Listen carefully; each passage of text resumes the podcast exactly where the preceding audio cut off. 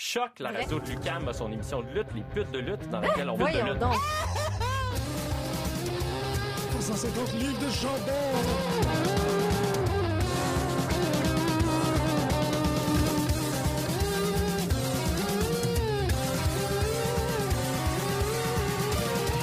Une émission à la fois euh, ludique et savante qui est vraiment passionnante. Pute Dilute, the Young Bucks. Baby. Hi, this is Jim from the Put de Lutte podcast on CHOQ.ca.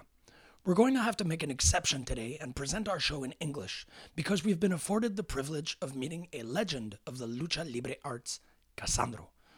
Cassandro was invited in Montreal during the FNC Film Festival to present Marie Losier's documentary about him, Cassandro the Exotic. During his passage in our city, we were able to interview the former Shakara welterweight champion, UWA World Lightweight Champion, and NWA World Welterweight Champion about a great deal of topics ranging from his identity to his friendships, his hardships, and his incredible path to recovery.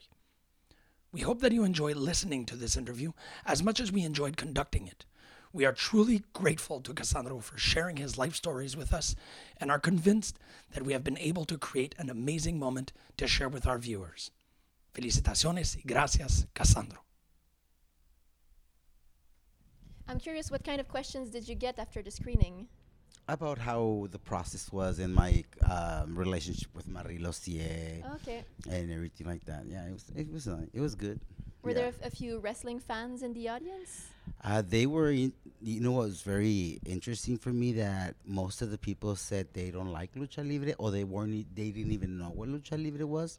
But after they saw the documentary, they're like, "We're in love with lucha libre now." I was like, "Yeah, that's Oh, good." that's great. yeah, they loved it. Because that's what we were wondering while uh, watching the documentary. For someone who doesn't know wrestling, it doesn't answer a lot of questions. It's most, it's very, it's it's a portrait of you, but not very much of lucha libre itself. Yeah, yeah, yeah. No, I explained a little bit about lucha libre, how it's it's one of their biggest uh, sports in in Mexico after soccer, and it's part of the culture now. And we even have now officially the Lucha Libre Day in Mexico. Hmm It, it just got passed by Congress uh, like two weeks ago. Whoa, that's Uh-huh. amazing. So we have the El Día de, lo- de la Lucha Libre in Mexico now. And what date is um, it? oh, You don't know. we'll we'll find it out. It's just We'll find out. So yeah, we'll, yeah. But anyways, lucha libre is, is like always gonna be the good versus the bad, or and then we have the masked guys, Mm-hmm. and then we have uh, it's a big diversity lucha libre because we got the masked guys, the women wrestlers, the midget wrestlers, and then we have the exoticos wres- Mm-hmm. wrestlers. So it, it, it's always gonna be the evil versus the gods too, and and it's very unique in Mexico because Mexico has the masks, has the the gear is very different sometimes from any other style of wrestling that Yeah. I've been to, like in Japan or or in Europe. But in Mexico, what uh, makes us stronger, I think, is the mask, the secrets of the mask, and and, and everything like that. So Yeah, the gear and the mask is a symbol itself. yeah, we all have something that has to do with the name. Like when I started wrestling, I used the mask. I was with Mr. Romano, and it wasn't because it was my choice. It was because I was a newbie, and and they told me you better wear a mask first because uh, we don't want you to feel that the audience is gonna like eat you up. Yeah. And I was like, no, but I'm not a I'm not a mask guy. Just let me be something else. And um, but my I have two teachers. I had two teachers. Victor Ojeda, Bismarck from Ciudad Juarez. That's where I started with him. My first uh, role, and uh, that was back in 1986. I was 16 years old. And then when I started wrestling, uh, Rey Misterio Senior, he's always been like my father figure so we were friends before even I started wrestling or training, and he was telling me like, "No, you gotta train really hard, and you gotta do all this." So, Rey Misterio was the one who named me Mr. Romano, and then and he drew all the the gear, the mask, and everything. Oh, really? Yeah. And then when I got the big opportunity to wrestle in, in one of the biggest companies that was back then in Ciudad Juarez, uh, they needed an exotico. And everybody was like, turn around and look at me, and I was like, "Oh my God, is this like my coming out day or what?" and um, but they put me. My name was Rosa Salvaje, and and uh, it wasn't by choice. It's because there was a big soap opera in, in Oh, okay, a so- telenovela in Mexico by the name of Rosa Salvaje, and it was really good. But then they uh, they named me Rosa Salvaje But that and I was you. like, no, this is not my name. And and Rey Misterio helped me develop. Like, okay, my first tour was to Tijuana, and then I was gonna go for two weeks to Tijuana. And he goes, you will not go as Rosa Salvaje to Tijuana. And I'm like, please don't change my name. So we were in the hotel room writing names down, and all these names came up. And then he said Cassandra. And I'm like, mm, wait a minute, what, what, what's, who's Cassandra? Like, why are you wanting to name me Cassandra? And he explained to me that um, this lady in Tijuana, she's like, uh, she was a, a burlesque dancer and a vedette, and she used to prostitute herself with a lot of, of the politicians back then.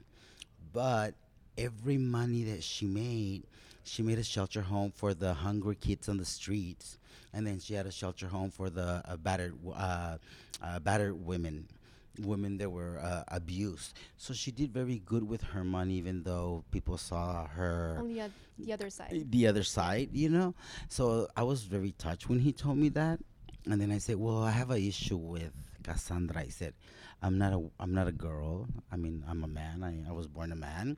I don't compete with women. I come from the love of the women, so I want to be Cassandro, just simple Cassandro, and that's it." And he's like, "Okay, if you want that, that's gonna be."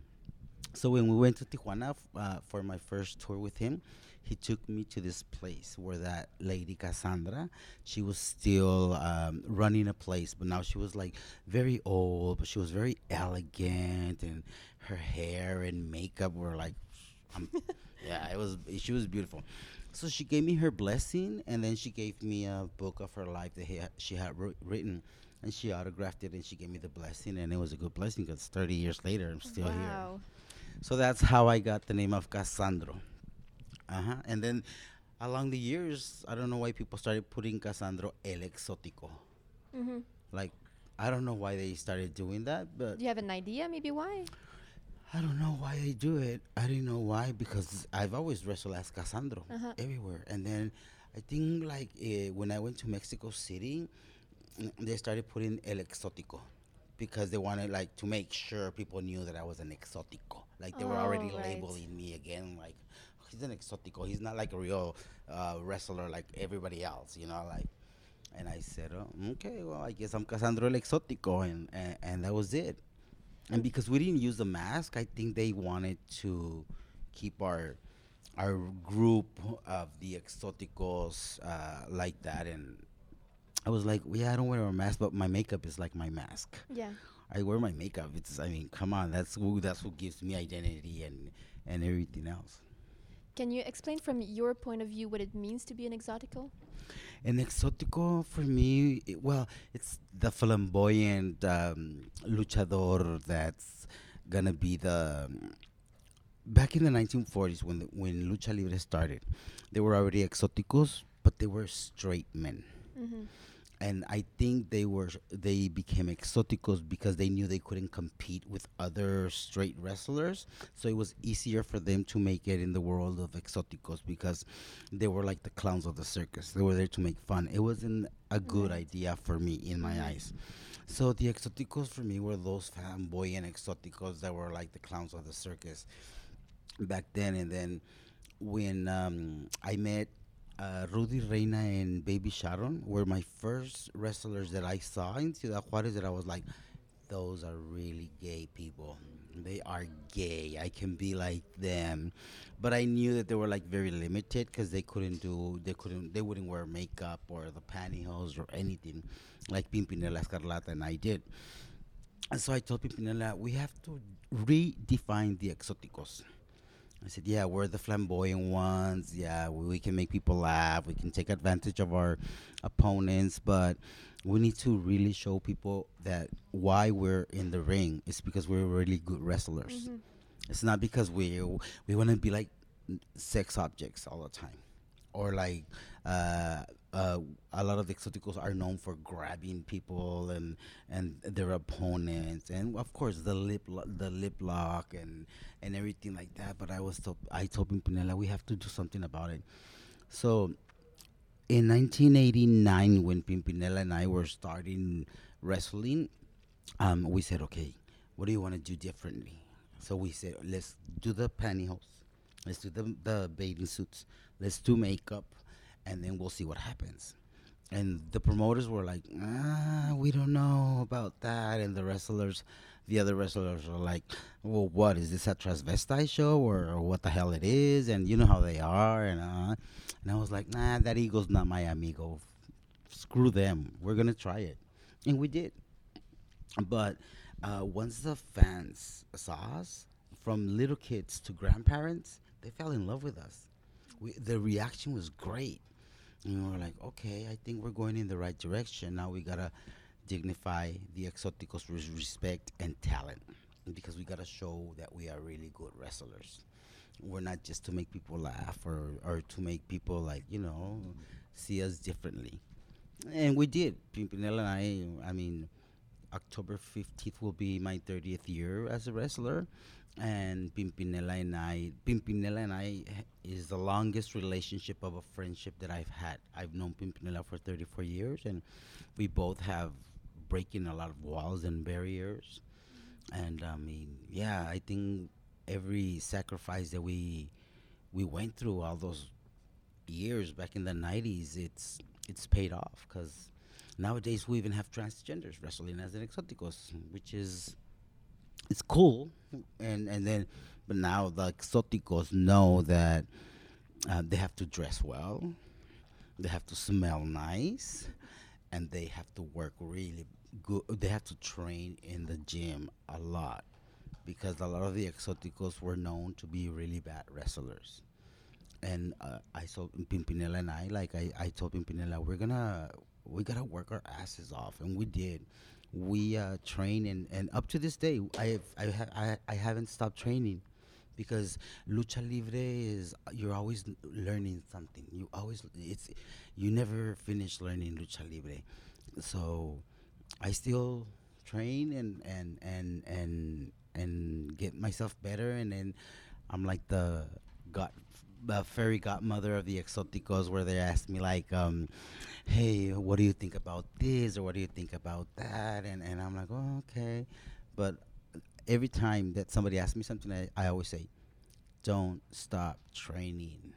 Just better yourself. Be good to yourselves. I mean and and invest because you have to invest in in in in your name in your persona. And and and, and yeah nowadays uh like right now pimpinela was saying um well now look at mamba and look at maximo and uh, look at all those other exoticos and, and and they can't they the bar is set really high for that for everybody because of pimpinela and i.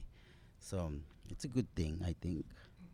Yeah, I, I really liked that um, the phrase in the documentary that you say dignify the practice. yes So that's one of the those little moments in uh, in uh, Marie Losier's movie that really touched me because it was that idea of we need to do better. We need to. yes And do you feel um, because you've spoken about how you and Pimpy have made the wrestlers better? Do you feel that the audience have gotten better towards Exoticos?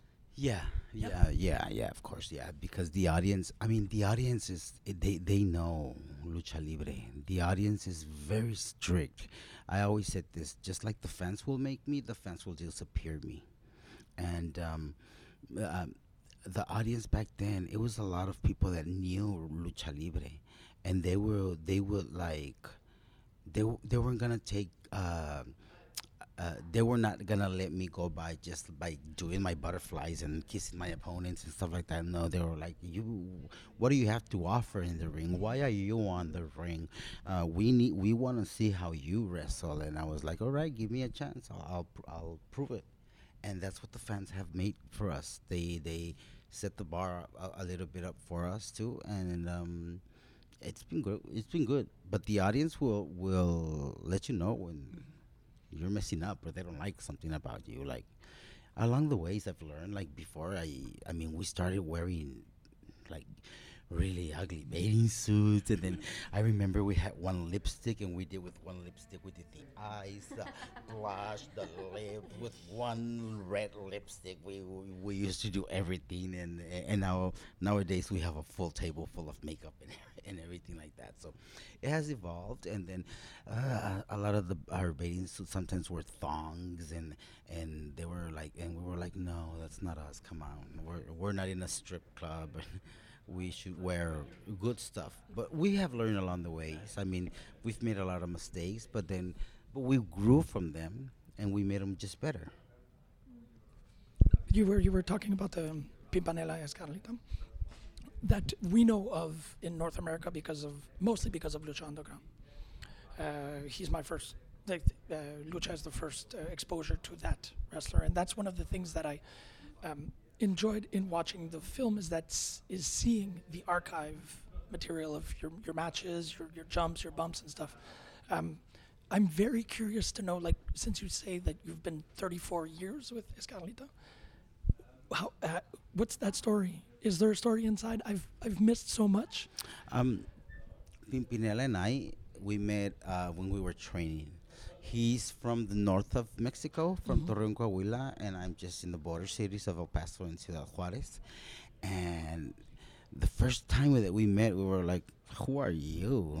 I mean, I didn't like Pimpinela, and Pimpinela didn't like me. Wow. It, it was that envy, uh, the envy, and uh, la envidia, the you know, competition, and and and I was like, okay, but we knew that we had we were training together, and we would train really hard. And Pimpinela is an awesome wrestler, and we had to kick butts. We had to really, really grow on on on the level of training with.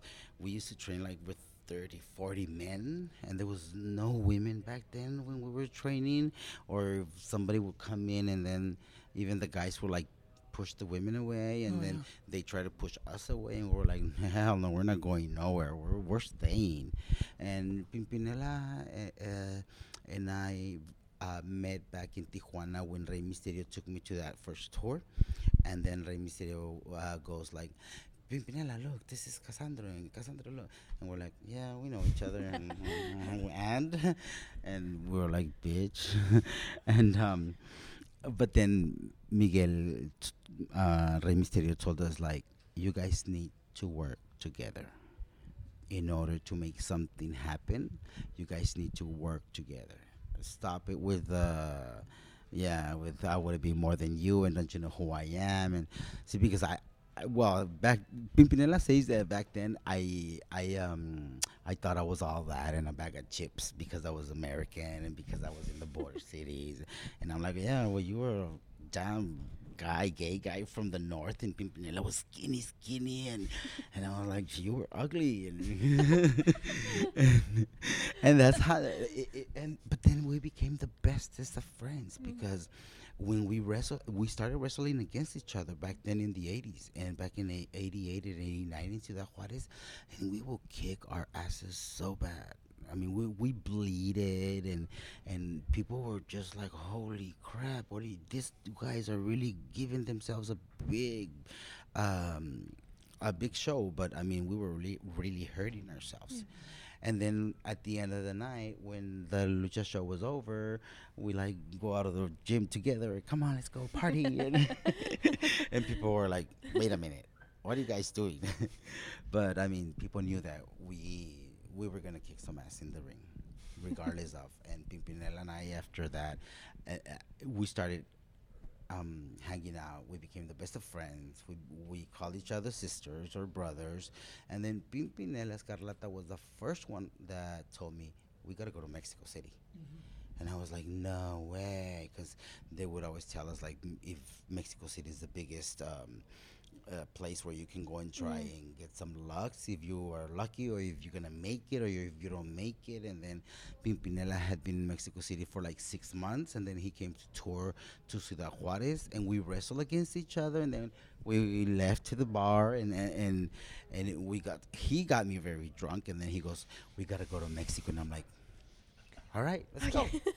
so I went home. I got a big tote bag. I put everything that I had in there, and I told my mom, I'm leaving. And my mom was like, Where are you going? I'm like, Mexico City. She was like, Are you crazy? I thought you were never going to go there. I'm like, No, we're, we're going. We're going. I'm going to go with Pimpi. And, and that was it.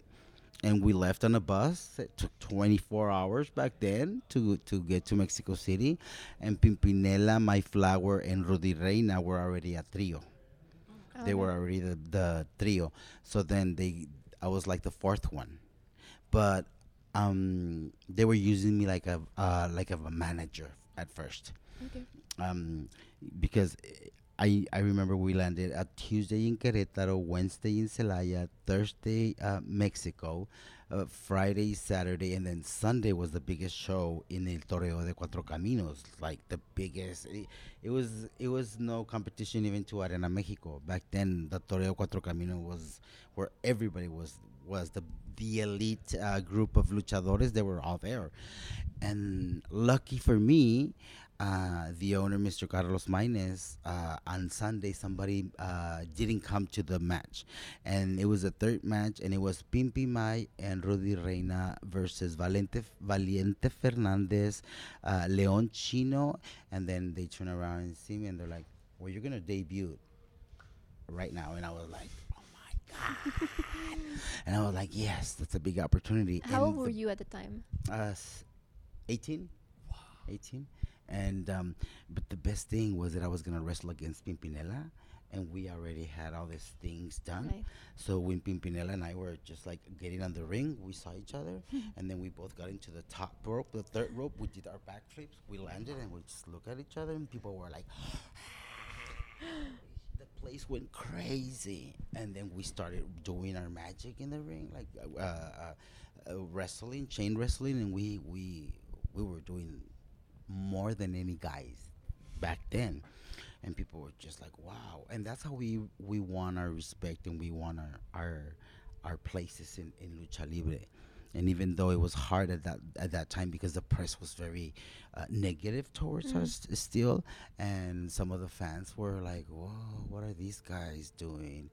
But I mean, slowly and slowly we started showing people that we were in the ring because we were luchadores and Pimpinela and I I mean yeah we that's the the my biggest uh, tag team partner that I had has been Pimpinela.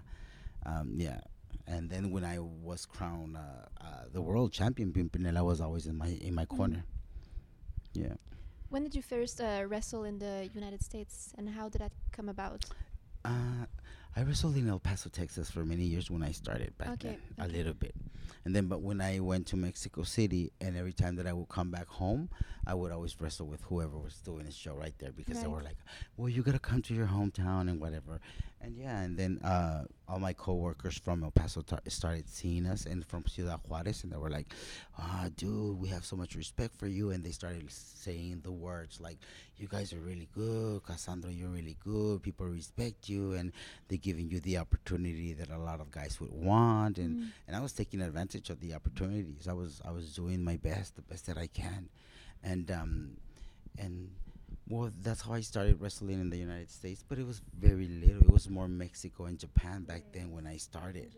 Uh huh. And then when I went back home in the nine, 1980, 90, no, 1996, I went back home because my mom had passed away, and and I stayed there for a while, and that's where I started coming, like starting to wrestle in Phoenix, um, L.A., and and other places around there, and um, yeah, it was amazing.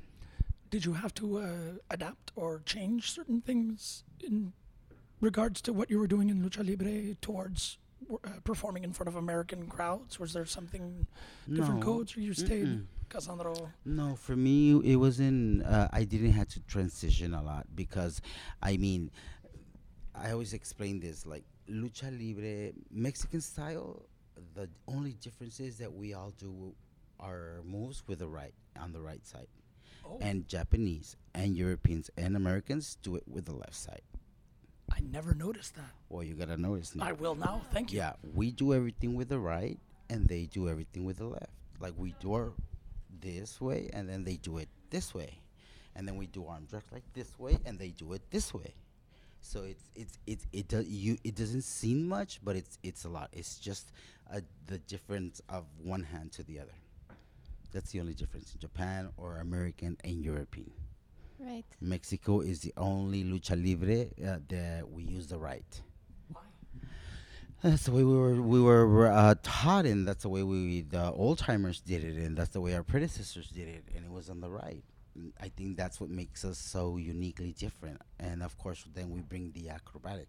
Right. Uh, Yes. m- that's where we started doing that back then in the days. Like now, it's so demanding, it's so crazy, it's so so crazy that I even try to compete with all these newbies, like jumping off two two story floors and three story floors and doing all this crazy shit. I'm like, why do I do this? and, but I don't know, but it's very acrobatic in Mexico. Lucha libre got very acrobatic, and now everywhere is like that. You know, everybody wants to be like, the high flying yeah. And and I love being a high flyer. So if, as an exotico, it was it was a plus for me. It was like more props to me because they were like, ah, look at this guy, he even flies, and I'm like, yeah, Yeah. You did everything different. yes, hmm We see you uh, training people in the documentary. So do you still do that a lot? yes, I do that a lot in Juarez, El Paso, and then I go in London. I have Lucha Britannia. I teach in Lucha Britannia. In um, uh, France, I ha- I train with uh, people from APC, and now I'm doing a seminar with Ajak in in Europe, and yeah, everywhere where I'm asked to help out or to train, um, I'm willing to do it because I want to help out people. Like I had a hard time; they people wouldn't help me at the beginning, so I ra- I want to help people out. Why, why didn't you uh, do a seminar here in Montreal? I don't know because I wasn't asked. Oh, that's uh, yeah. But I'm coming to wrestle, I think, uh, in a month to Toronto. Because I wrestled at Calgary many years ago for the rodeo when I came down here at the rodeo. And then uh, somebody called me from Toronto and they want me to come out. And they're like, but you can stay like two, three days and give a seminar. And I'm like, of course. That's what I love. I love teaching, I love giving seminars. And so everywhere I go, if I have the opportunity to even not only give a seminar but to train with different people, I would do it.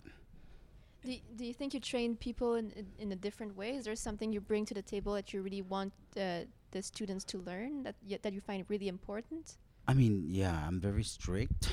Okay. I'm very strict. Um, that's the way I was brought up. I'm very old school. Um, I don't let people like. Once we get in the ring, people start talking and, and playing around, and I'm like, shut up.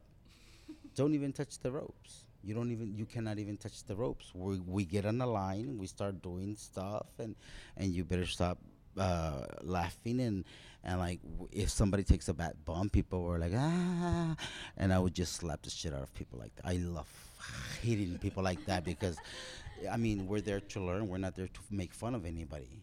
That's why we're there training. That's why it's a training session because we need to learn from each other. And the first thing we need to learn is the respect that we have for lucha libre and for others, regardless of if you like other people or not. You have to have that respect and that dedication, that commitment, because it is a responsibility. Lucha libre is a responsibility. Does that have anything to do with another comment that we uh, hear in the documentary where you say the new generation is a bunch of crybabies? Well, yeah, because nowadays there's mm-hmm. a lot of wrestlers, but they're made out of YouTube videos. Hmm. They Yeah. become wrestlers because they watch YouTube videos, uh, and, and they or they train whatever they they see in television, which is really a bad idea for me because if you don't even go to the gym and train with a teacher mm. that really knows, because there's a lot of teachers that train people just to get their money. They don't. Th- there's a lot of bad teachers in, in in everywhere I go. I, I see and they and um I people tell me like, oh I train with this guy and da da da. And um, they just want their money. And a lot of the times when I when I train people, it's not a, even about the money. It's not even about that. It's about showing them really lucha libre and how uh, I've learned along the way my career, so they won't have to like be like always um, uh, dish or disrespected or or anything like that, you know. But for me, it's it's it's uh, uh, the true wrestlers are born in a gym. not in your house and not in front of a TV or not in front of a laptop or anything like that. Because nowadays, and then you put them to wrestle nowadays with the newbies, and they're like, they don't even know what they're doing. They you they they want to do all this high flying thing, and and I just get them in a hold, and they're like, oh, how can I get out of here? How do I get out of here? I'm like, you don't even know how to get out of here. I grapple them or, or chain wrestle with them for a little bit, and they don't even know what they're doing. So uh, that's why I always say, like, t- if you want to really learn, go to the gym, go get a teacher that really knows what what he's doing or she's doing or whatever, and um and and be careful because that's how we, the guys, the new guys nowadays, they're all all um, injured they get injured really easy because uh, it, they don't know the right way or anything. Like, f- I, my first injury was in 2010. I had already been wrestling like for, I mean, well, serious injury Yeah, because yeah. that was a fracture and it was in ring. Uh, it was for Ring of Honor for a pay per view against Rhett Titus, and that's where I had my left tibial plateau fracture on a tope that the Americans can catch like we Mexicans catch. And then I took a dive, and this guy just went like this, and it was like butter. I just went like, and then Oh, I got fractured, and um, and yeah, it's very different too. Like in Mexico, you have to give everything you, your body. Like if somebody's gonna fly, it's not like I need to move or anything like that. It's like I better catch him right. I better catch him right because if not, um, he can get injured or I can get injured. And even though it's yeah, it's um, lucha libre is um, you can call choreograph or whatever, but there's this ego, this arrogance that inside the ring, I don't care who you are, but I'm gonna compete against them, and they're gonna compete against me.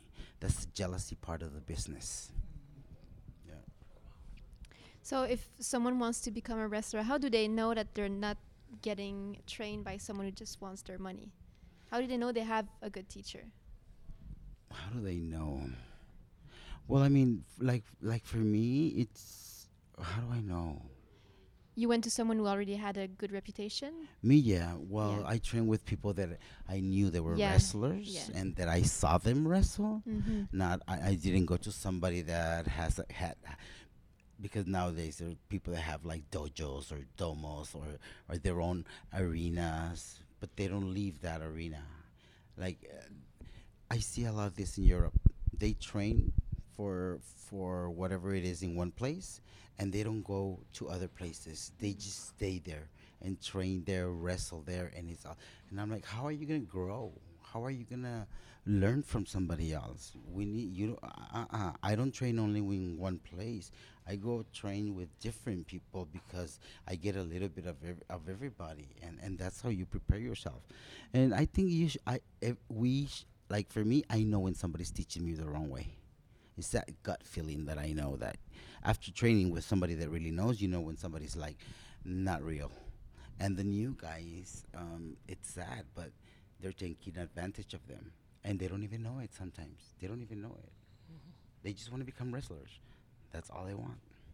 But there's a lot more to it than just putting on the show. Oh, yeah. That's yeah. That, and I, I was um, I was impressed by the uh, uh, pictures that they show in the documentary of everyone that you've oh, met, Oh, yeah. and that is very very impressive. But that's also what you're talking about is you have to go around, you have to meet people and see different styles and confront different styles and be a tag team partner. If there's See, like like my heroes uh, back then were like Zorro and Latigo. That's how I became a wrestler because there were like two local guys from Ciudad Juarez, and they wore the mask, and I was like, holy shit, they were like my heroes, and I could touch them, I could feel them, I can uh, I could get a picture, I could get an autograph. It was not like Wonder Woman or Spider Man that I couldn't even I didn't know who they were, and then um. And and and Rey Misterio taught me you better go train with whoever is a good teacher. So my like Negro Casas was like, oh my God, uh, uh, El Hijo del Santo, and then Eddie Guerrero, and all these guys. And then I got to train with every single one of them. I would go to train with everybody because I know I needed to learn, and I knew that was only going to be beneficial for my skills. So in Tijuana, yeah, I would train with uh, Rey Misterio, and then one day he would tell us like, okay, now go with Super Astro, and then another day, now go with Negro Casas, and and that's the way we did it. And in Mexico, you had to train. Every company had their own policies and rules, but you had to go to the gym three times at least a week. And in Mexico, you I w- we would wrestle Monday, Tuesday, Wednesday, Thursday, Friday, Saturday, Sunday, Monday, Tuesday, Wednesday, Thursday, and on a Sunday you can even wrestle four times. Mm-hmm. It was hectic. It was horrible, but we did it back then. Mm-hmm. That's how we did it. But I mean, yeah, you can, for me, I don't like it when people just stay with one teacher all the time, because what is he? What do they have to offer you if they don't even leave leave that school, or if they don't even wrestle somewhere else? How are they going to get the experience? Because you can be the best teacher that you want to be. You can show them the best things they they they can learn and everything, but you can never. You, like I always say, like I can never show you the experience you have to the experience you get it inside the ring you can be the best wrestler that there is like my teacher victor ojeda from juarez he was such a great teacher he was good at making wrestlers but if you see him wrestle he sucked Oh, really? yeah he sucked like he had yeah like the audience were like boo So whatever What made him a, such a good teacher? I don't know. It's just some people have that. s- It's it's like a gift. And my teacher, he, because in the gym he was great and he was making great wrestlers. But every time I see him in the ring, I was like, holy shit, he sucks. But And- he made so many good wrestlers. Yeah, and then there's wrestlers they suck in training, but then you see them wrestle in the ring, and you're like, wow, look at this guy. I don't know how to explain that, but that's just how the way the experience came to me and my knowledge of seeing when somebody really works. And do you have uh, of your students that you feel like that? Do you have like people that you've trained that you're like, wow, look at them.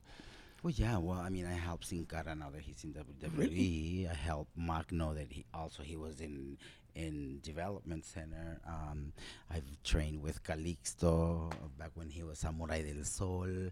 Um, I saw Seth Rollins way way back before he was even Seth Rollins, and and a lot of the people that I know. I And mean, Eddie trained with you? Guerrero. Ed, Eddie Guerrero, I, I trained with him. I wrestled with him, and uh, Chris Benoit. I wrestled with him in Mexico when he was uh, Pegasus. a Pegasus kid. And I mean, yeah, y- you along the way. That's how you learn. That's how you get a little bit of experience from everybody.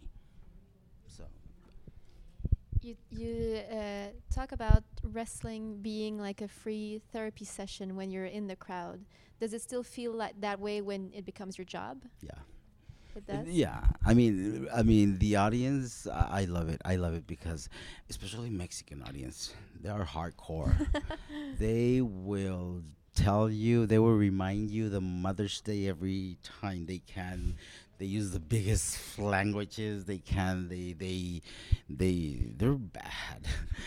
they're bad, and I'm like, lady, stop it! You're gonna get a heart attack. stop it! I was I told her one one lady I was beating up on somebody in Guadalajara, and this lady kept telling me, "You fucking faggot," and da da da da da da, and I was like, "Lady, relax. You're getting a heart attack." And then when I turn around, she went like this, and she pulled my arm, and when I went around, she stabbed me in my stomach with a little knife. I didn't know that I was beating up on her boyfriend. Oh my god. So people, I have, I have, sometimes I, no, I have fought audience m- members in in an arena because they get crazy, they get wild. Like, and for me, that's when I learned like this is a free therapy session for all these audience. Like, they come and they spew all their venom on you because of whatever they went through in the day or in the week or their frustrations, but they know that when they go to lucha libre, everything's gonna be like fine. When they leave the lucha libre, it's like, they're like they just had a free therapy session. Yeah. Yeah, they scream, they yell, they can cry, They they stab. stab, they beat up. Um, before uh, um, there was uh, a group of old ladies that you you think they were drinking coffee, but they had salsa chile in there, and when you would turn around, they would once they threw it in my back, and I was like, "Holy shit! It burns." That's how nasty they were. They would throw those big coins before to the ring, and they would hit you with the coins. They were bad. Wow. Yeah, we I've been thrown with bottles, dirty Pampers, and and um, It is. Is it still like No, this in a few places? Not even Mm-mm. like far outside of the cities or. Mm-mm, no, no, not no more. I mean, we the wrestlers had to really put our foot down and Yeah. let people know you cannot do that. When did You that happen? When did it turn? I want to say around the end of the 90s. Okay. I think when people started like, okay, this is an entertainment, this is a job. uh, Yeah. we uh, like I always tell them, you can tell me, you can scream at me, whatever you want. Don't touch me and don't hurt me with something, even though you're not gonna touch me. But don't don't throw a a glass of uh, beer in my face or something like that because people get so heated up. Also, Yeah. you know, it's our job to get them mad. You Mhm. know, it, it's our job to make them even happy, but it's our um, the rudos' job is to make people scream at you like Mm-hmm. uh, but there's also a limit. There's a line. There's a fine line with uh, crossing the the respect between fan and luchador. And it's already like a pretty dangerous job, so you wouldn't Yeah. want to have someone even add this stuff to that. You, uh, there's a, this Mexican wrestler. His name's Pirata Morgan, and he's an old timer. He's a great wrestler, but the story behind that is uh, his name's Pirata Pirate Morgan because he wears a, a patch in his eye. Well, an audience member hit him with a big coin in his eye, and that's how he lost his eye. And his name is Pirata Morgan because of that. And you see him without, uh, I see him without in the dressing room without the patch. It's, his eyes just like this, and it's because one of the fans threw him a, a big coin. I mean, it, it takes guts to keep wrestling after that. Yeah, no, it's That's, hard. that's passion. It's hard. there, sometimes, like, like um that Guadalajara thing when the lady stabbed me. Yeah. oh, I was just like, oh, you did not do that. I felt warm. I didn't even know she had stabbed me because I'm in, I'm in the rush. I'm in the adrenaline. I'm I'm wrestling. Then it was, it was like, oh man, and be, and I was gonna walk away from her, and I just went, and I slapped the shit out of her. I was like, you will not, you will not do this to me. So then the cops and everybody started coming, so they had to uh, take me out of the arena on the back door with a mask like a guy. Like Had to pretend I was somebody else, so they wouldn't uh, jump on me because there's people that will jump on luchadores as well. Wh- did it make you more nervous to get back in the ring after that? No, but I was more cautious. Yeah. I was In more what way? cautious in way that I mean I whatever they yelling or stuff, uh, not pay too much attention of that because I don't know if they do it because they're defending just their favorite wrestler or because it's their husbands, their lovers or whatever. So I just rather just not. If I see somebody yelling at me or whatever, I'll just like do something and tell them like, just relax, chill out. But I won't go down there and and get in their face to like no because that's dangerous and nowadays i love it when they put like the the guardrails and everything because that protects us so much and before the audience was like this far away from you you would land on the floor and they would like kick you. And we were like oh yeah yeah. They're bad. The audience is bad. They go crazy. They're they love the the the lucha libre and they get so so um um, wrapped up in everything, and they want to be part of the show. And what are, yeah, there's there's people that just make that for to make fun of too.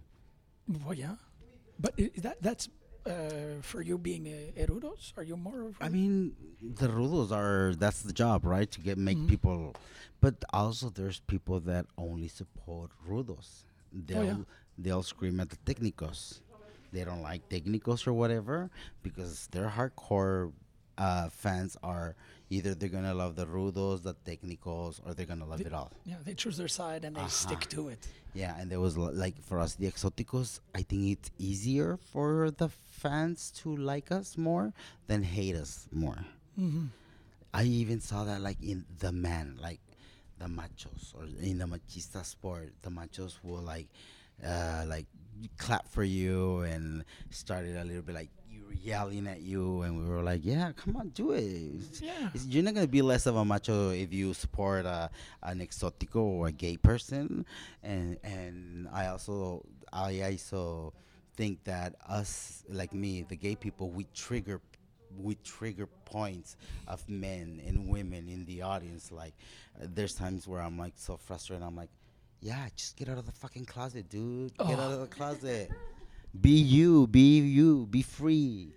Because you know, it, it that's their issues, but they bring them into an arena and they make it my issues, and that's where I'm like, what's the problem? What what triggered you to do or to act like that? Or thank you for supporting us. Uh, Yeah. Thank you for being there for us and making us our job easier. Yeah, yeah, but it's That's also part of the therapy part you were talking about. Yes, yeah. that's why it's always and like it's a therapy session for everybody, not only for the fans, it- for even for us, the wrestlers as wrestlers, because you learn along the way. And is there um, um, better acceptance of also homosexuality in wrestling? Have you seen progress there too? You know that it, homosexuality has always existed in wrestling. Oh, yeah? always existed in Oh, wrestling. I'm, I'm happy to hear I that. mean, yeah, it's always, but ba- I mean, even though people people don't have to come out, no. but we know. I know a lot of people that are wrestling as straight people, but if you see them in the dressing room, they're more feminine or, or more Mm-hmm. They're not hiding anything. playful than than than us. But they go outside the ring and they're like, huh, big, nice, buff guy. But you you should see him in, in in the dressing room, and he's more of a feminine bitch than me and Pimpinela together.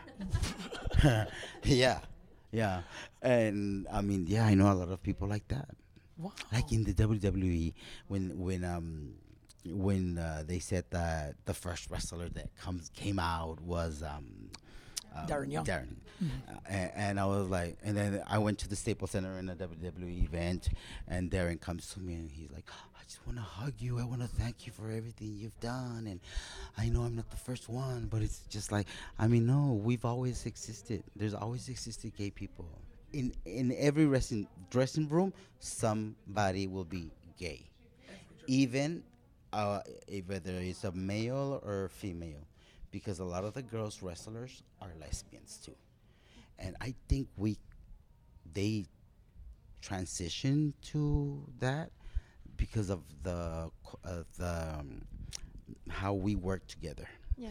I think like women women are it's very hard for the women also. So I think the women that even have children with wrestlers because it's very common. But then they're like they don't like the the nasty part of it or or the when the male hits the the girls or something like that and the girls become lesbians with their own coworkers because it's better for them to support them than to just not be part of them. I don't know, and, and even like for us, for Pimpinela or or, or me, like w- where we uh, when we are wrestling I- inside the ring, and we know the opponent, he he wants something, yeah, or he looks at us in the dressing room and. And then I'm just like, dude, just tell me, you want to go out with me or what? and yeah, I mean, I, two of my boyfriends, I got them like that. Like, dude, dad, relax. Just c- be who you want to be. What do you want? So was it always more or less accepted in the dressing room? it has always been more accepted in the dressing room or more quiet because Yeah, you can't. Well, we are trained to like whatever you see, whatever you hear, you better not talk about it. You to better not. You keep it to yourself. Yeah. But nowadays, people don't even know how to respect that your an- anonymity. Before our anonymity, we had to reserve, respect, and that's it. And today, people like I saw this guy once in the ring, and well, it happened with Mamba, another exotico that's right now in AAA.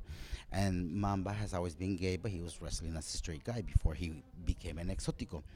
And there were other coworkers that would tell him, "Yeah, you, you're gay, you're faggot," and this in the audience, and he was like. Oh my God! Don't do that to me! Like he would like cry, literally cry, but we couldn't see because he was wearing a mask and we were like, don't That's be- heartbreaking. yeah, like don't do that. His family was there. His family didn't know he was gay. He didn't want them to know. And why didn't they protect his anonymity? And yeah, that that that I do not tolerate. Well, no. No, we beat up on that guy so bad. We beat up on that guy really bad. Like, don't mess with this. You need to learn how to respect. Because I mean, it's a job. Like every company, there's a lot of people working together, and we become like family. Mm. Even though we beat each other's ass and whatever, but when somebody's hurt, like if you're hurt, I'm gonna go and help you out. What can I do for you? Do you need a a, a little rubbing? Do you need a little ointment? Do you need a, a shot or do you need a little massage or anything? Like, even if I don't like you, but if I see you hurt, I'm gonna help you out in the dressing room, and that's just the way we were brought. Like when we were bleeding or whatever, somebody will come in and heal my my. We used they used to come a lot with um, nail polish and just put nail polish on my on the cuts and that's how the, the bleeding would stop for, for, for many of us. And then they would bring the ice for like your legs or whatever, you know. And it, it was just like that because we we couldn't we are not gonna kill each other because we need to work. We we need to continue to work, and it's it's it's it's it's not fair or fun or whatever to try to beat up on somebody just because you can.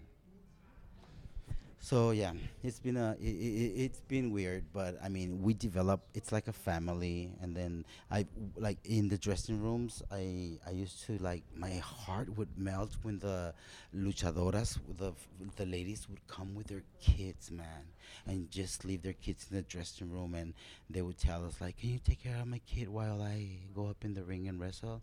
And then they would come down, and I was like, "Oh my god!" I saw ladies wrestle when they were like five, six months pregnant, and I was like, "Oh my god, what are you guys doing?" Yeah, yeah. That's how we got one of my nieces.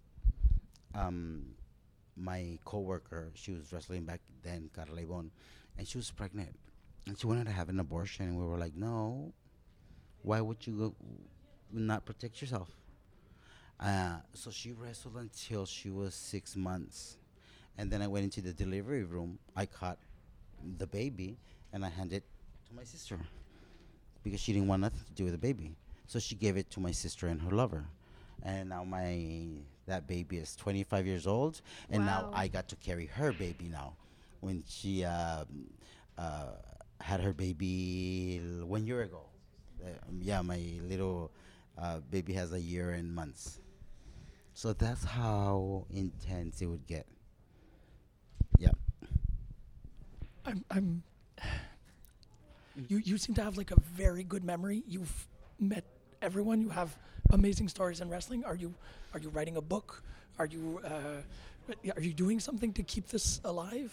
I mean, I have my albums, I have my memory boxes, I have my God boxes, which are my the um, the hairs matches that I've won, the masks that I won, and um, yeah, we ha- I have the proposal of the book. The book is written. uh, Oh, okay. We're Oh, we're yeah we're uh, still dealing with who's gonna take it. Um, um, Amazon wants it, so hopefully they they could get it Okay. and yeah there's more to do i'm not done like that's why i continue to talk about stuff Mm-hmm. because there's a lot of people that don't even know this stuff Oh, you have the best stories. You have the greatest stories. That's yeah i mean x-pac you know who x-pac is Mhm. right Sean I, Waltman. I wrestled with him many many many times in mexico and then i saw him almost dead because of the drug addiction yeah. mhm. because for wrestlers anywhere in the world what i've seen that when we go through physical pain is one thing but when we go through the physical and emotional pain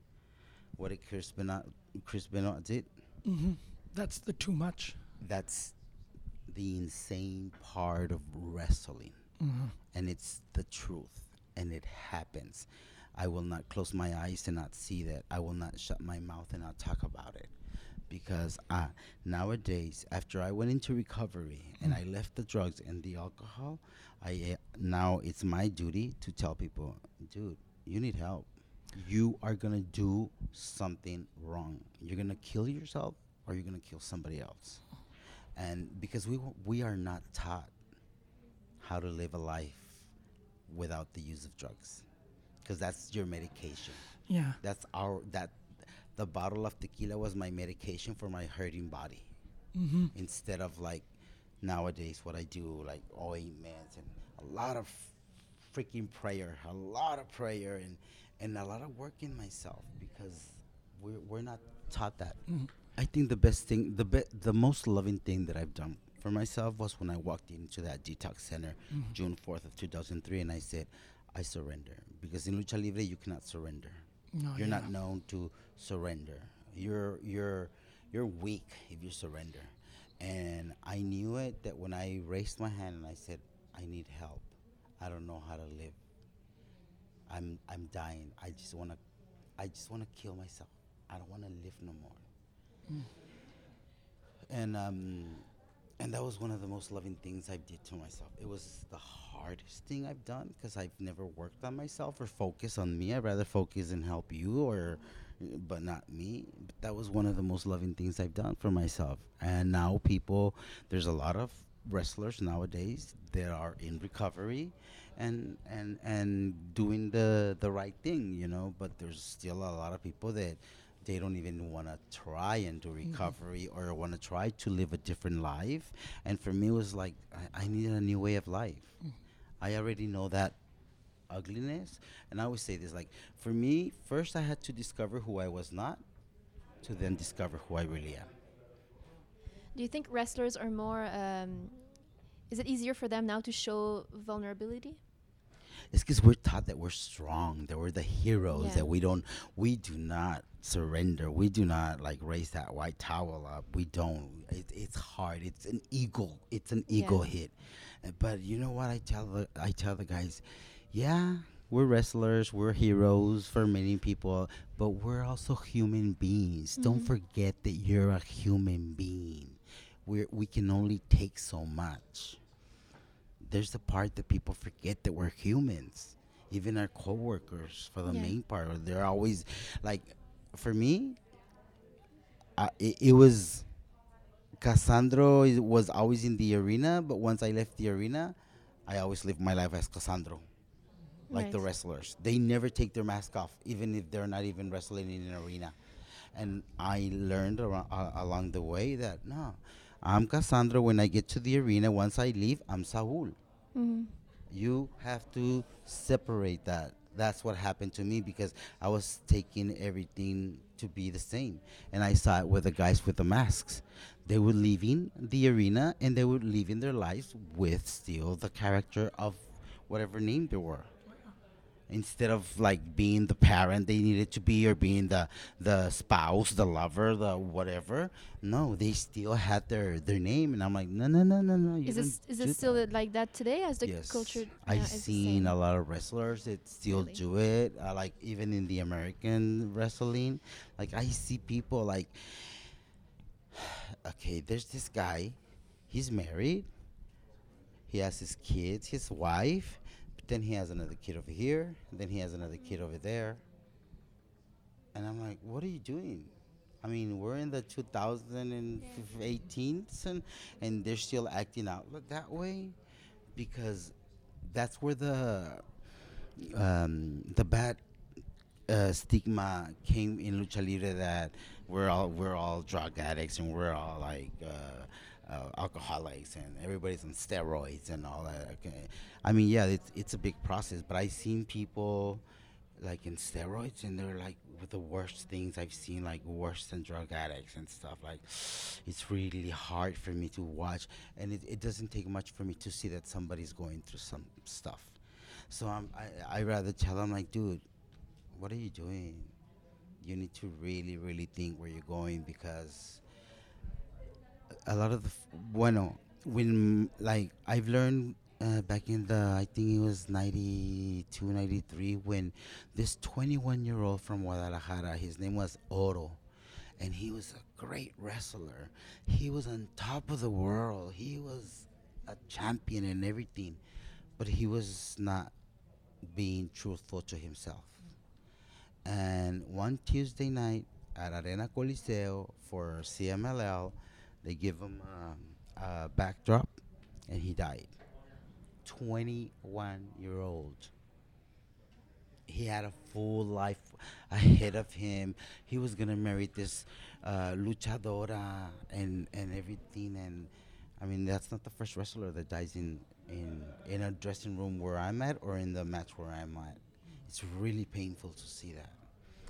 That was one of the interesting parts of the documentary because I, I as a human being, you you're you're full of life. You're very you're very there's a lot of light coming from you. You seem very well, even just being here with you is very enchanting. But the documentary has that feeling of uh, pain and I was gonna tell you something oh yeah, go, about go the for it, go for it. ceremonies. I forgot about Yeah, the yeah. ceremonies. No, but I'm very curious about because it, it looked very shamanic, and those are one of my. Yes. When I went into recovery, when I went into recovery and I started working myself on the, I went into Narcotics Anonymous, a 12 step program. So I worked my 12 steps and discovered who I really am and why I acted like that and why I was uh, stuffing my feelings with drugs instead of, of uh, uh, acknowledging them and, and going into the solution. So all my life I was a stuffer. I was a stuffer. I was I was stuffing and stuffing with whatever pills, drugs, alcohol, because I didn't want to feel either.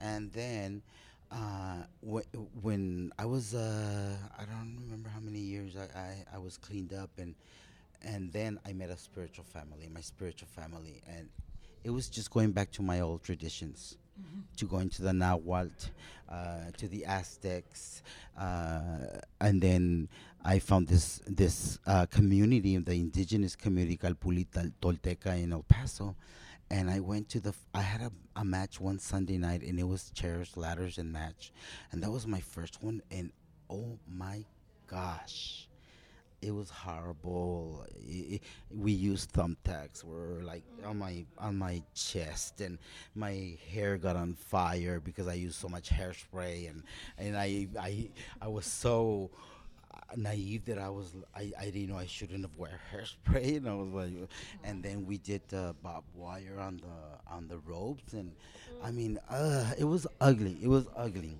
and then my friends from recovery came that day and it was December the 12th of 2011 I remember. and that day is special for me because in Mexico that's the day of the Virgen de Guadalupe and as a Catholic that's who I I adore right so somebody came to my house, one of my, my, my sisters in recovery, and said, There's this ceremony tonight. You should go and try it out. And I was like in my pity pot and crying in my, in my pain in my house. And I'm like, All right, let's go. And then from far away, when we got to the house, I started hearing the drums. And I was like, I remember something, and my heart started like beating up really fast, and I'm like, oh my god, it was like a calling, like drums were calling me. And as I started walking closer and closer, and I heard the yoyotes, what the the the rattles and everything, I was like. What is this? What is this? And then I saw the group of da- of uh, danzantes azteca, the dancing group, and I was like, oh shit. And I told myself, you're home. You're home. This is another home. Just like Narcotics Anonymous was a home for me. And and I got involved in it. And I got the healing that I needed. And that's my spiritual family. We I went to my first sweat lodge and I was in a in a sweat lodge. It, it was um uh sometimes it's co-ed, but I think one of the first one was male, only males, and I was like, don't like to go into just male like that. But but when I went into there, because we go like in in underwears or in our mm-hmm. shorts, and there's no malice, there's no disrespectful. It's it's all community. But then I said, oh my God, this is nice, and I saw all the men. They were like the fathers that I didn't have. They were like my brothers that I didn't have the relationship with. And they were teaching me how to be a good man, a good brother, a good son. They were teaching me how to be a good human being. And they helped me develop a relationship with my father. And then the women, the women would love me and embrace me. And because of my duality, like I, I always worked more on my female side, but then with them, I, I, I worked on both and just the, the, the sweat lodges, just the smell of sage, of lavender, of cedar, of copal. It's just I remember my grandmothers. That's that those were the medicines that our grandmothers used to use to heal us when we were little kids. it's always been in the family. Eh, But then when I experienced it, I was like, oh my god! And then I started go. I started going to practice uh, every time they would practice for the danza. But I have two left feet. I didn't know how to dance, so I was like, but the drum always called me. So I started learning. I started being a drummer. So now I'm a, what we call a, a huehuetero, uh, because the drum's called a huehuet, and it comes from an ar- uh, from a tree, and we have to make it. We have to carve it. We make everything, and uh, and then we also went into the Native American. We went to the Lakotas, and and I just finished this past July. I finished my fourth year as a sun dancer, which is four four four days of purification and with fasting, no food, no mm-hmm. water. We dance to the sun. We offer fle- for flesh, and and it's beautiful. It's amazing. I mean, it's y- yeah, it's hard, but once you're there, it's like on the second day it's like i'm i'm already in another transitioning world and and it's it's amazing when when i found that out and yeah that so that that saves me from me from not killing myself from not wanting to to to commit suicide hmm. like I did in 1991 because I was gonna wrestle in with El Hijo del Santo for the championship match and nobody wanted to support me. The oh. commission of boxing wrestler were like, no, why, why is a gay guy gonna wrestle against El Hijo del Santo with for a championship belt? And then the co-workers and the press and everything, and because I'm a, a little abused kid, I've been abused physically, sexually. Uh, I've been molested since the age of six to the age of seventeen. So I'm like, uh, I had no no healing No protection, I had no no- protection. I was just a fatherless kid all my life. So, so when uh, I started hearing all these rumors, the drugs and alcohol didn't do much anymore.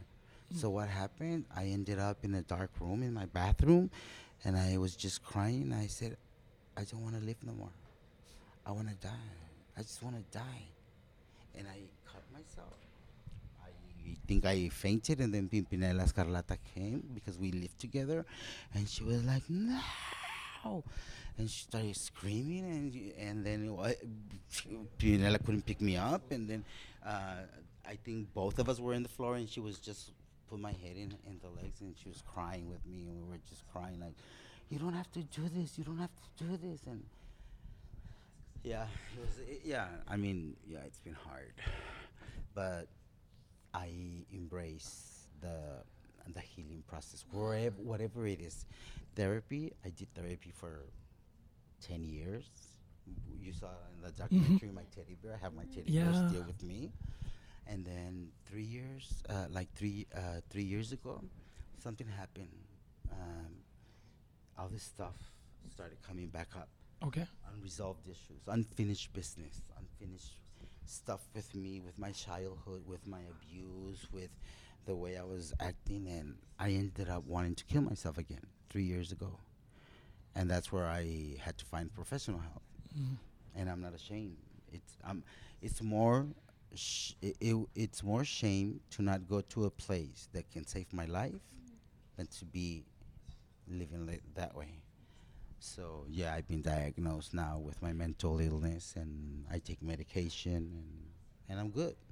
Yeah, you're more I'm than good. good. Yeah. You're more than good. I'm good, and there's still a lot more because if I wasn't getting uh, the help that I needed, I think I would really have uh, successfully. I would have killed myself because Yeah. I've tried killing myself all of my life, and I'm a cutter, so I like to cut myself. And I, I'm grateful that I haven't cut myself in a long time. So am I. I'm very grateful. Yeah. I'm, but th- I'm speechless. Also, uh, that that's the interesting part of the documentary is it it paints a portrait of of solitude and and a lot of despair. But you in the middle, you don't look defeatable. You you you look so strong and you're so beautiful in the film. So, I was I was curious while watching it if you found that it was a a portrait that you enjoyed of yourself. Because as as Cassandro you you look bigger than life. Hmm. Yeah, I mean, I've, I've learned along the ways, but I I've learned to to to like Saul and Cassandro had to become one. Because Cassandro is wanna try to kill me, and Saul is the one that's gonna save me. That's why I need my healing process. That's why I talk about stuff because if if if two of us wouldn't have come together, one of them was gonna be the evil one, and one of us is gonna be the good angel. Like, don't do it, and then this one was like, no, do it. You, you're a worthless piece of shit. Remember, you're an abused kid. You you you haven't loved, and nobody loves you, and, da, da, da, da, and you're never gonna accomplish nothing. Like I was told when I was a little kid, and it's like, no, no, no, no, no. I'm just a precious child of God. Mm-hmm. I need to do self love. And I mean, I need to celebrate that I've been the different one. I've been the one who breaks barriers, who breaks walls. I was a world champion in 1992, and I've been traveling the world. I, lo- I wrestled at the Louvre for two days in, eh, with against El Hijo del Santo. I've done amazing stuff in the festivals, even not, nothing to do with uh, lucha libre, but they invite Cassandro, and, and then they say now the Liberace of lucha libre and the Queen of the Ring and and all this stuff, and you're like, oh wow, nice. But there's a moment where you have to come back to yourself, mm. and I don't want to forget. I don't ever want to forget where I come from, because as a luchador, sometimes I feel like I'm like the, I'm the queen of the world, man. And then it's that arrogance that, you're like you see everybody down, like, and then it's like no, no, no, you gotta humble yourself down because yeah, you can celebrate, you can be the top of the world, but don't forget that you're a human being, that you're somebody's uh, son, somebody's brother, sister, and and so yeah. So that's why I talk about everything. I think Eh, there's a lot of people that questions me, like like a couple of guys. They are like, why do you talk so openly about issues that we're taught not to talk? especially the wrestling business. Like you cannot be weak. Come on, you can't cry. You're a wrestler. You can't cry. And I'm like, but today I cry, but it's, it's and sometimes it's of pain, but sometimes it's a joy. I mean, I, I cry because I'm happy. Because everybody sees me crying, they're like, "What's wrong? Are you okay? Well, are you uh, are you sick? Are you hurting?" I'm like, "No, I just did a fucking great match, man. I'm celebrating that I did a great match." And um, yeah, but because we're, I'm trying to change a culture Yeah. of machismo, of barriers that we don't let people it's show. so important to have a, a model like you, someone who openly shares emotions and struggles and stuff like that. yeah, I mean, and I'm gonna continue to do the work. I'm like, I'm not gonna shut up. Mm. I've learned that my life, like I always say, my life doesn't depend on you guys accepting me. My life depends on me accepting myself. And I cannot go in this life without a higher power, whatever it is. Whether you're atheist, whether you're you're Christian, Catholic, whatever it is, you I cannot go in this world and in this business of lucha libre without a higher power, somebody greater than me, and that I have faith. See, I've always been a Catholic, but I was always told that I was gonna bur- burn in hell right? But now I know. No, no, no, no, no. I always say being gay for me is a gift from God. I was the chosen one. I was the one that had to go through those beatings, those stabbings, those suicidal uh, intentions and everything because I, I needed to go to the other side. And they told me that God gives his best warriors his best wars. So I was given a lot of wars, but because I I need to to jump that bridge.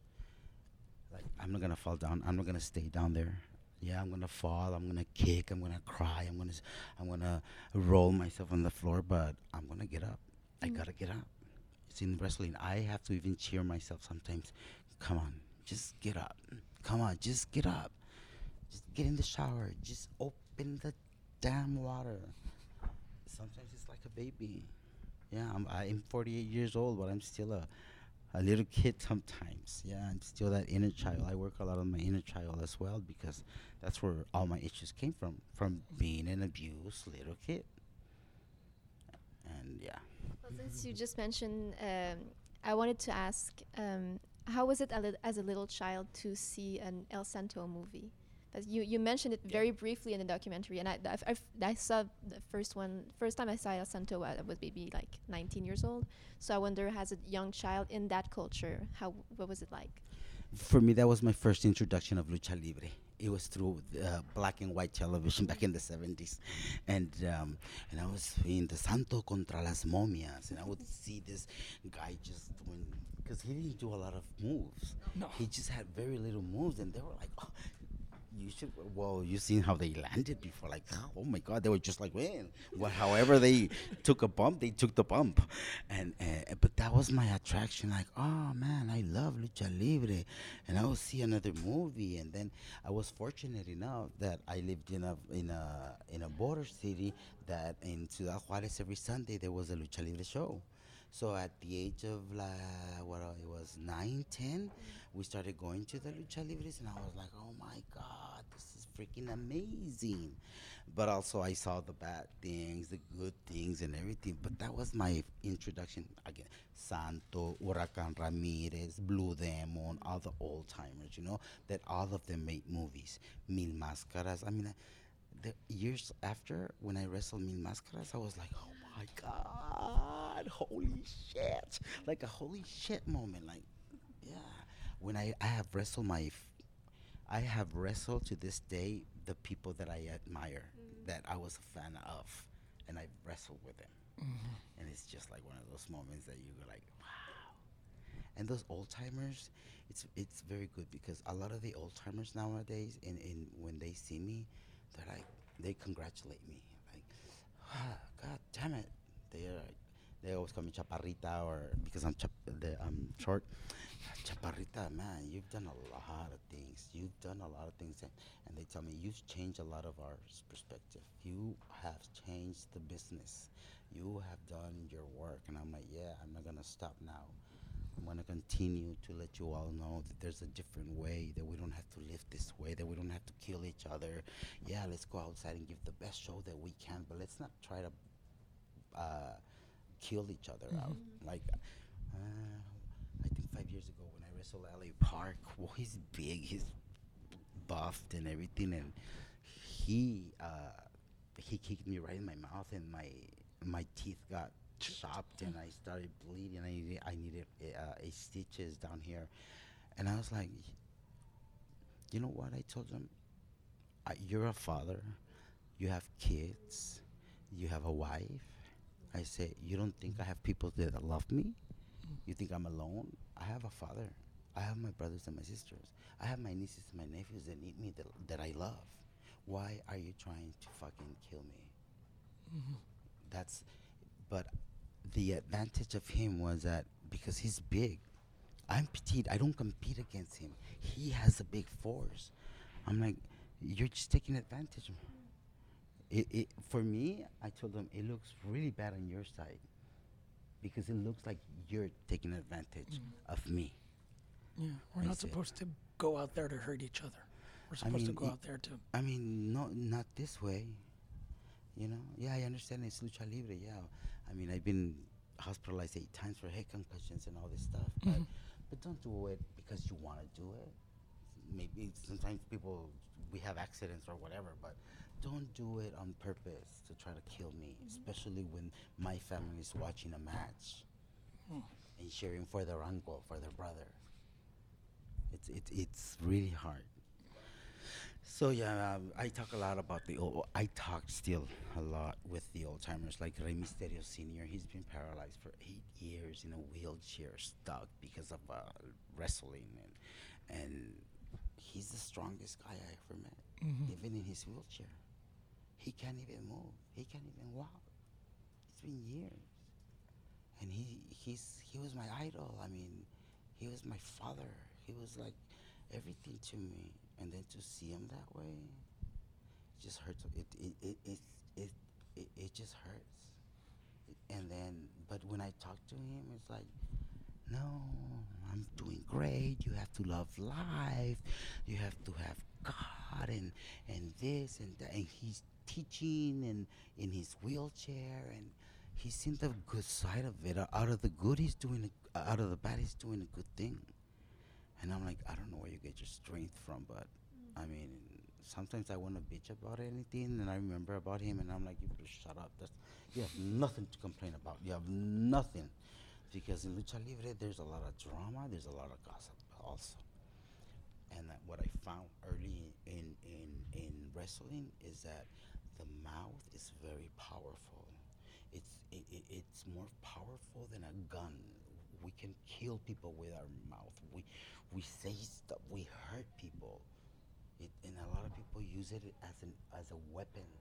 And I found out very early, and that's why I learned I'm not gonna I'm not gonna do that. I have a saying that I always say, I'm gonna kill the joy killers. I'm gonna kill them with love, and I'm gonna love them from a distance. That's the way you kill the joy killers, because there's a lot of joy killers that don't want to see you happy. Don't want. They don't want you to travel. They don't want me to be here in the festival. They don't want me to have a documentary. They don't want me to write a book. And I'm like, okay. Joy killers. I'll love you from a distance, and I'm gonna kill you with love. May God bless you. Get the fuck out of my life. I don't have enough words to thank you for what we've just lived. Thank you very much, uh, Sal. Thank you for everything. Uh, yeah. Thank you very much. That was great. That was a good talk. Thank you. I want to say to the fans, they continue to support every lucha libre event they can, every company, and they really, really look at us as with their hearts, not with their minds. And um, yeah, and continue to help lucha libre grow because nowadays I think it's the universal language too. Even though I don't speak the language sometimes, but I can relate to the pain or I can relate to the love and my career is I always will be grateful to the fans for because they make me who Cassandro is, the Liberace of Lucha Libre.